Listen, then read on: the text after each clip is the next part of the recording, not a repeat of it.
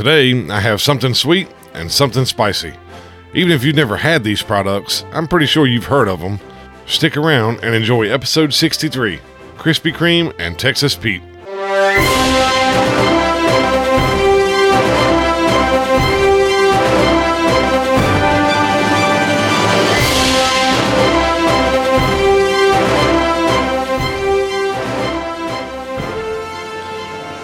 Hey, everybody.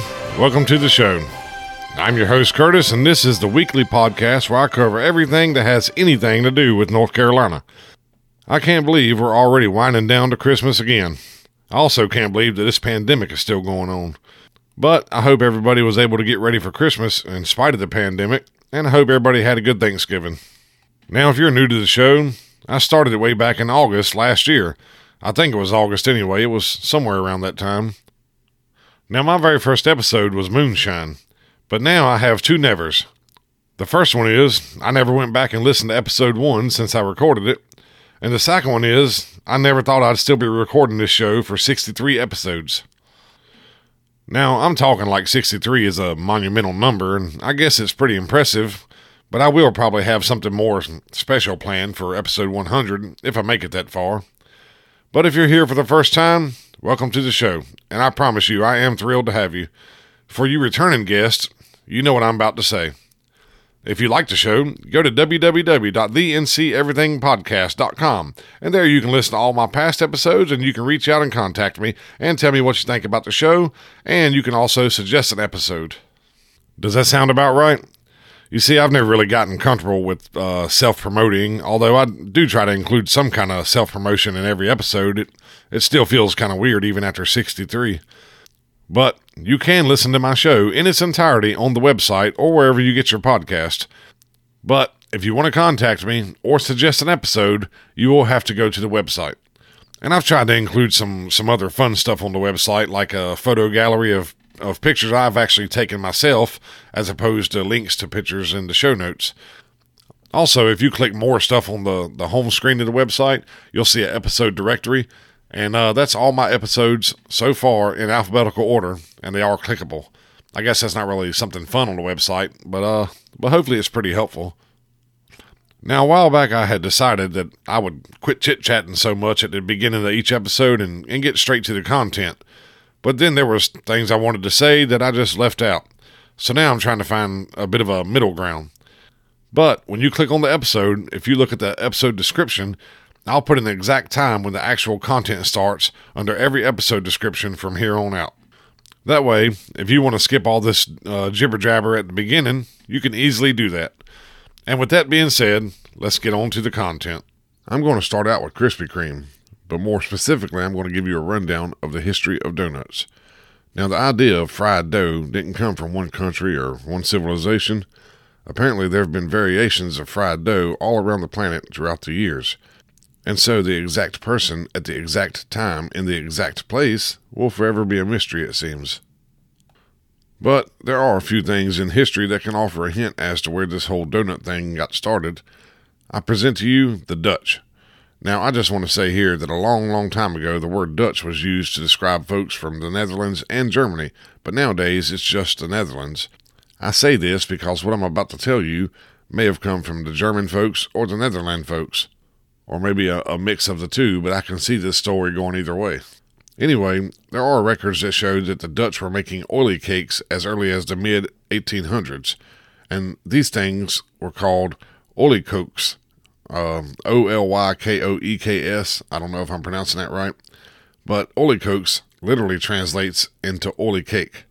They were balls of cake fried in pork fat. Now, I'm assuming that they flattened them out a little bit because it says that the center of this cake didn't really cook as fast as the outside of the cake. And so, after the frying process, the middle of it would still be kind of doughy. So, what they would do is stuff the middle with fruits or nuts or whatever ingredients that, that didn't require cooking. Eventually, the Dutch immigrants settled in the United States, and they continued to make these uh, oily, olykoeks. Well, as with anything, copycat olykoeks began to appear, and people would tweak the recipe and the process a little bit. Eventually, they evolved into what we call donuts today. Now, as far as the round shape with the hole in the middle, Credit for that design goes to Hanson Gregory, who was an American ship captain. In 1847, he punched a hole in the center of this dough before frying it. He figured it wasn't going to fry very well anyway. Well, what happened was, with this hole in the middle, the surface area and the exposure to the hot oil increased, and so the middle fried perfectly without issue. Now, how about the word donut? Well, nobody really knows about that either.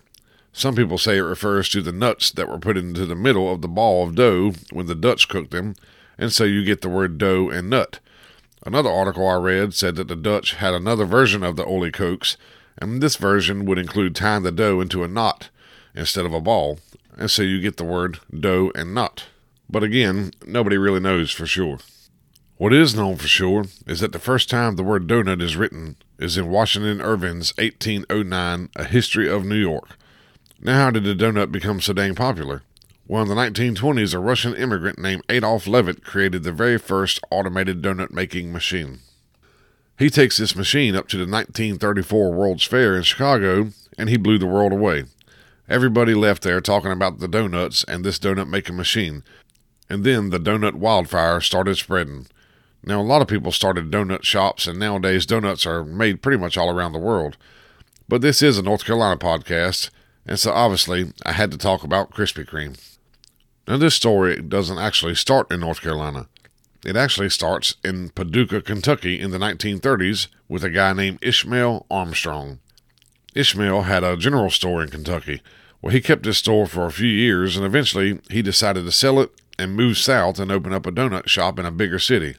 And the bigger city he picked was Nashville, Tennessee. Well, one of Ishmael's employees was his nephew, Vernon Rudolph. Vernon worked for Uncle Ishmael for a few years before he decided to branch out and start his own business. Vernon knew he wanted to stick with the donut business, but he wanted to start out in a new city. But he couldn't really figure out which city he wanted to try to move to. Well, he smoked Camel cigarettes, which were based in Winston-Salem, and one day he thought, well, if Camel cigarettes could do well in Winston-Salem, why can't I? And so that's where he opened up his donut business. Now we'll talk more about the donut business here in just a minute, but first I got to tell you about this mythical recipe. The origin story of the recipe is almost as big a mystery as the recipe itself. One story says that Vernon purchased the recipe from a French chef. The other story is that Uncle Ishmael purchased the recipe from the chef and then handed it down to Rudolph. And then this story breaks down into two more possible uh, stories. Some say the French chef's name was Joe Labeau, and he was from New Orleans, and some say his name was Joseph LaBouffe, and he was from Louisville, Kentucky.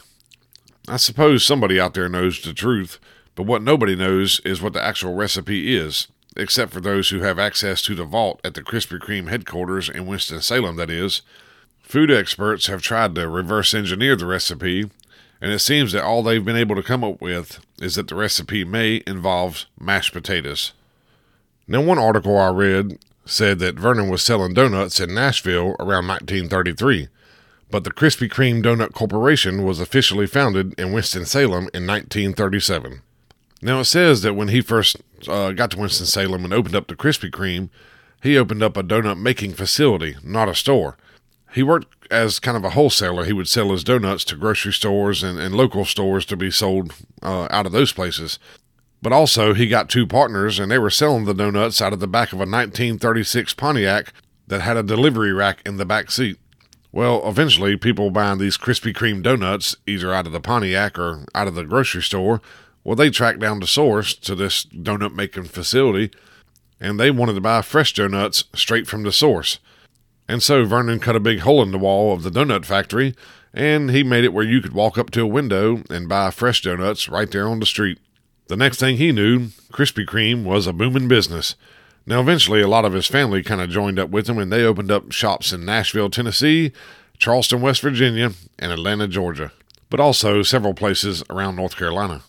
Now, one issue, I would say problem, but it wasn't a, a really big problem, was Though they had the recipe, all these different Krispy Kremes made the donuts uh, slightly different than, than the other ones. So somebody who loved a donut in, we'll say, West Virginia might have got one in Winston-Salem, and it wasn't quite like the one they had in West Virginia. And so Vernon decided to solve this problem somewhere in the 40s or 50s. I, I couldn't track down the exact date. but he built a central Krispy Kreme manufacturing plant. And what they did here was they would just distribute all the dry ingredients to make the donuts to all the Krispy Kreme stores. And then he installed donut making machines in each of the stores, and they would make the donuts the same way every time. What's kind of cool is that this machine was called the Ring King, and uh, there's versions of it still used in Krispy Kreme stores today. And here's kind of a rundown of how the Ring King works. To make the uh, original glazed donuts, this yeast dough has to go through a, a air pressured machine, and this makes the, the perfectly puffed donut rings. Then they give it 30 minutes to proof, and then after the proofing, it gets fried in vegetable shortening. Now keep in mind, all this takes place while it's moving on a conveyor belt. After the frying process, and while it's still on the conveyor belt, the donuts go through a glazed waterfall, and that's where they receive that perfect glazy finish, and then they're done. It says that the whole process takes about an hour. Now, all that automated stuff is for the original glazed donut, the jelly field and the ice donuts are still filled and decorated by hand. Well, by the late 1950s, there were Krispy Kreme stores in 12 states. Sadly, in 1973, Vernon Rudolph dies.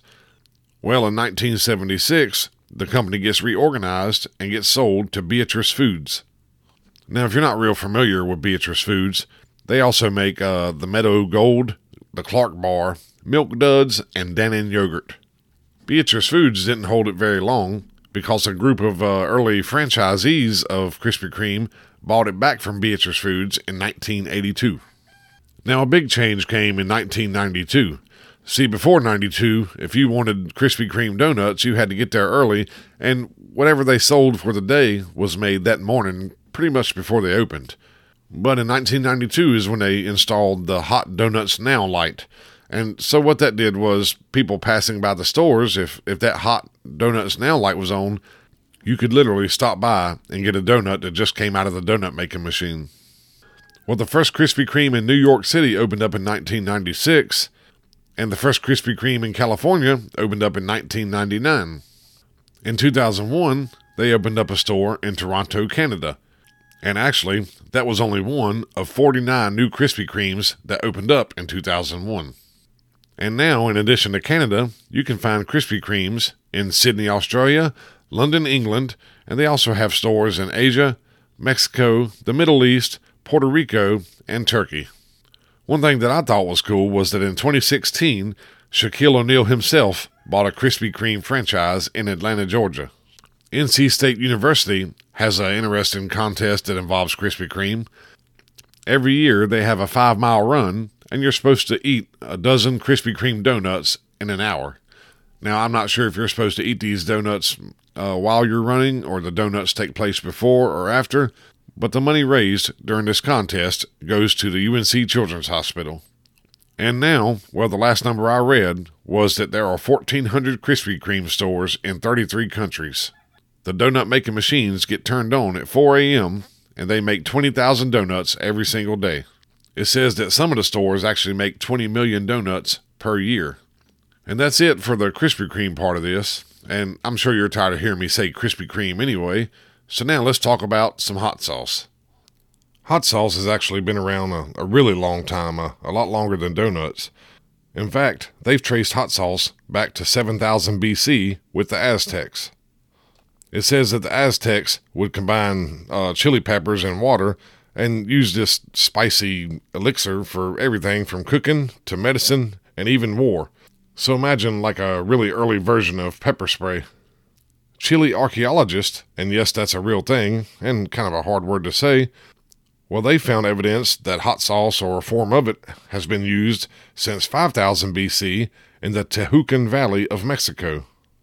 In the 1500s, people from Portugal and Spain were using hot sauce and they really are the ones credited with helping it spread around Asia, Africa, the rest of Europe, and the Caribbean. And to break that down a little bit farther, it was in 1519 when an explorer named Juan de Griv- Grijalva, Juan de Grijalva, well, he shows up in the town of Tabasco, Mexico, and he has peppers with him. In 1542, Portuguese missionaries went to Japan with some chili peppers The Turks introduced chili to Hungary around 1570, and it was actually the Turks who coined the name paprika. The first advertisement for hot sauce popped up in 1807 in a Massachusetts newspaper.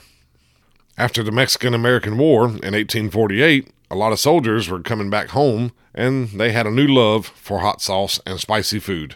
It was in 1906 when Edmund McIlhenny obtains a patent for Tabasco brand hot pepper sauce.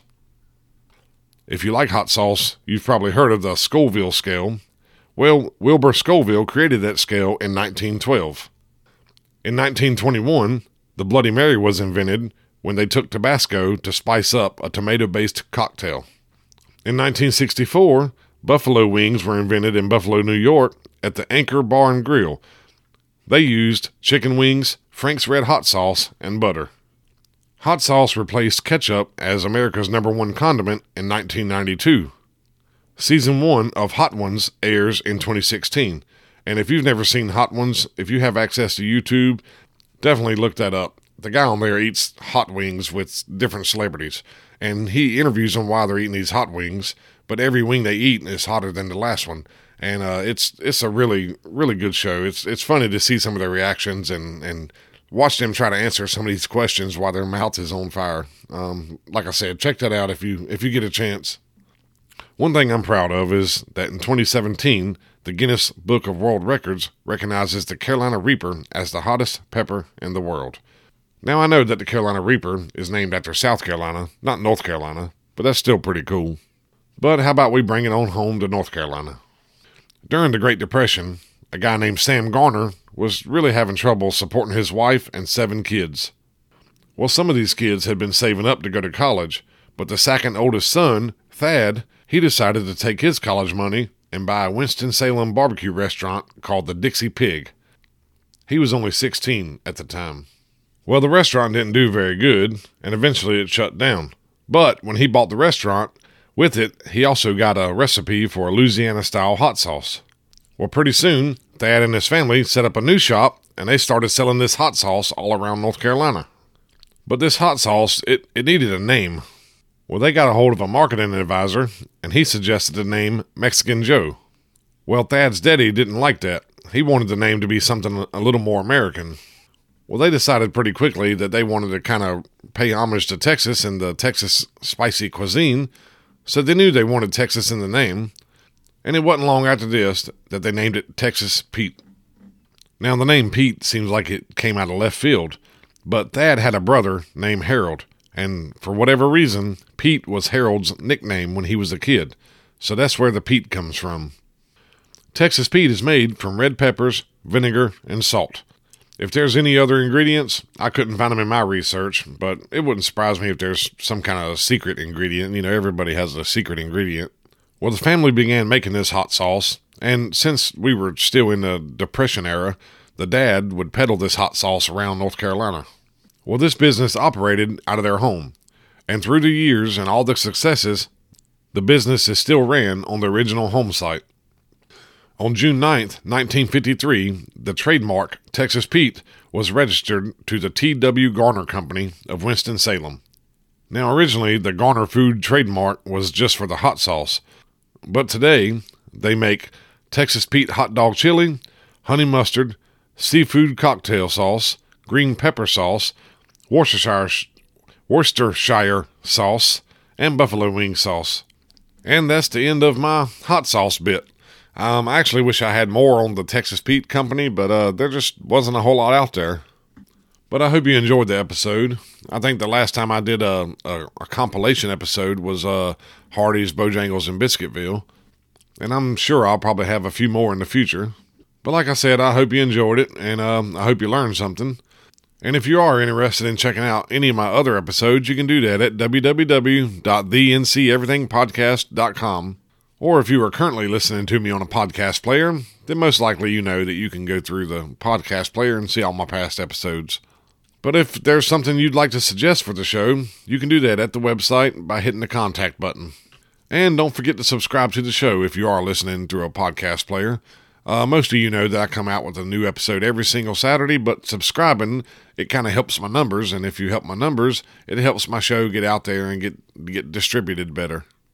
And if you want to be a super fan, you can follow me on Facebook, Instagram, and Twitter. I have a Facebook group. All you have to do is search the NC Everything Podcast, and um, I post on there from time to time. I'm not really a social media guru. I try to do uh, what I can. I, every week I say I'm gonna try to do better and, and be a bigger presence on social media, but uh, I just uh, I have a lot to do. I, I I post when I can. But if you're listening to this, then you're already invited to the group. On Saturdays, I post my new episode there too. And throughout the week, if I am scrolling Facebook and I see a North Carolina related article or post or anything about North Carolina, um, that's usually where it'll go, is on the Facebook group. Anyway, though I hope all of you had a good Thanksgiving, uh, for me on this side of the microphone, uh, tomorrow is Thanksgiving, so I have a whole lot to do to get ready for that. We got a bunch of people coming around and uh, a lot of people, way I understand. And so I have some yard work to do and some housework to do, and I guess I'm going to be a busy boy for the rest of the day. But hopefully tomorrow night I'll start putting together the next episode. And so I guess I should quit rambling and go ahead and get to it. So I'll talk to you next time. The music in this episode comes from archesaudio.com and freepd.com.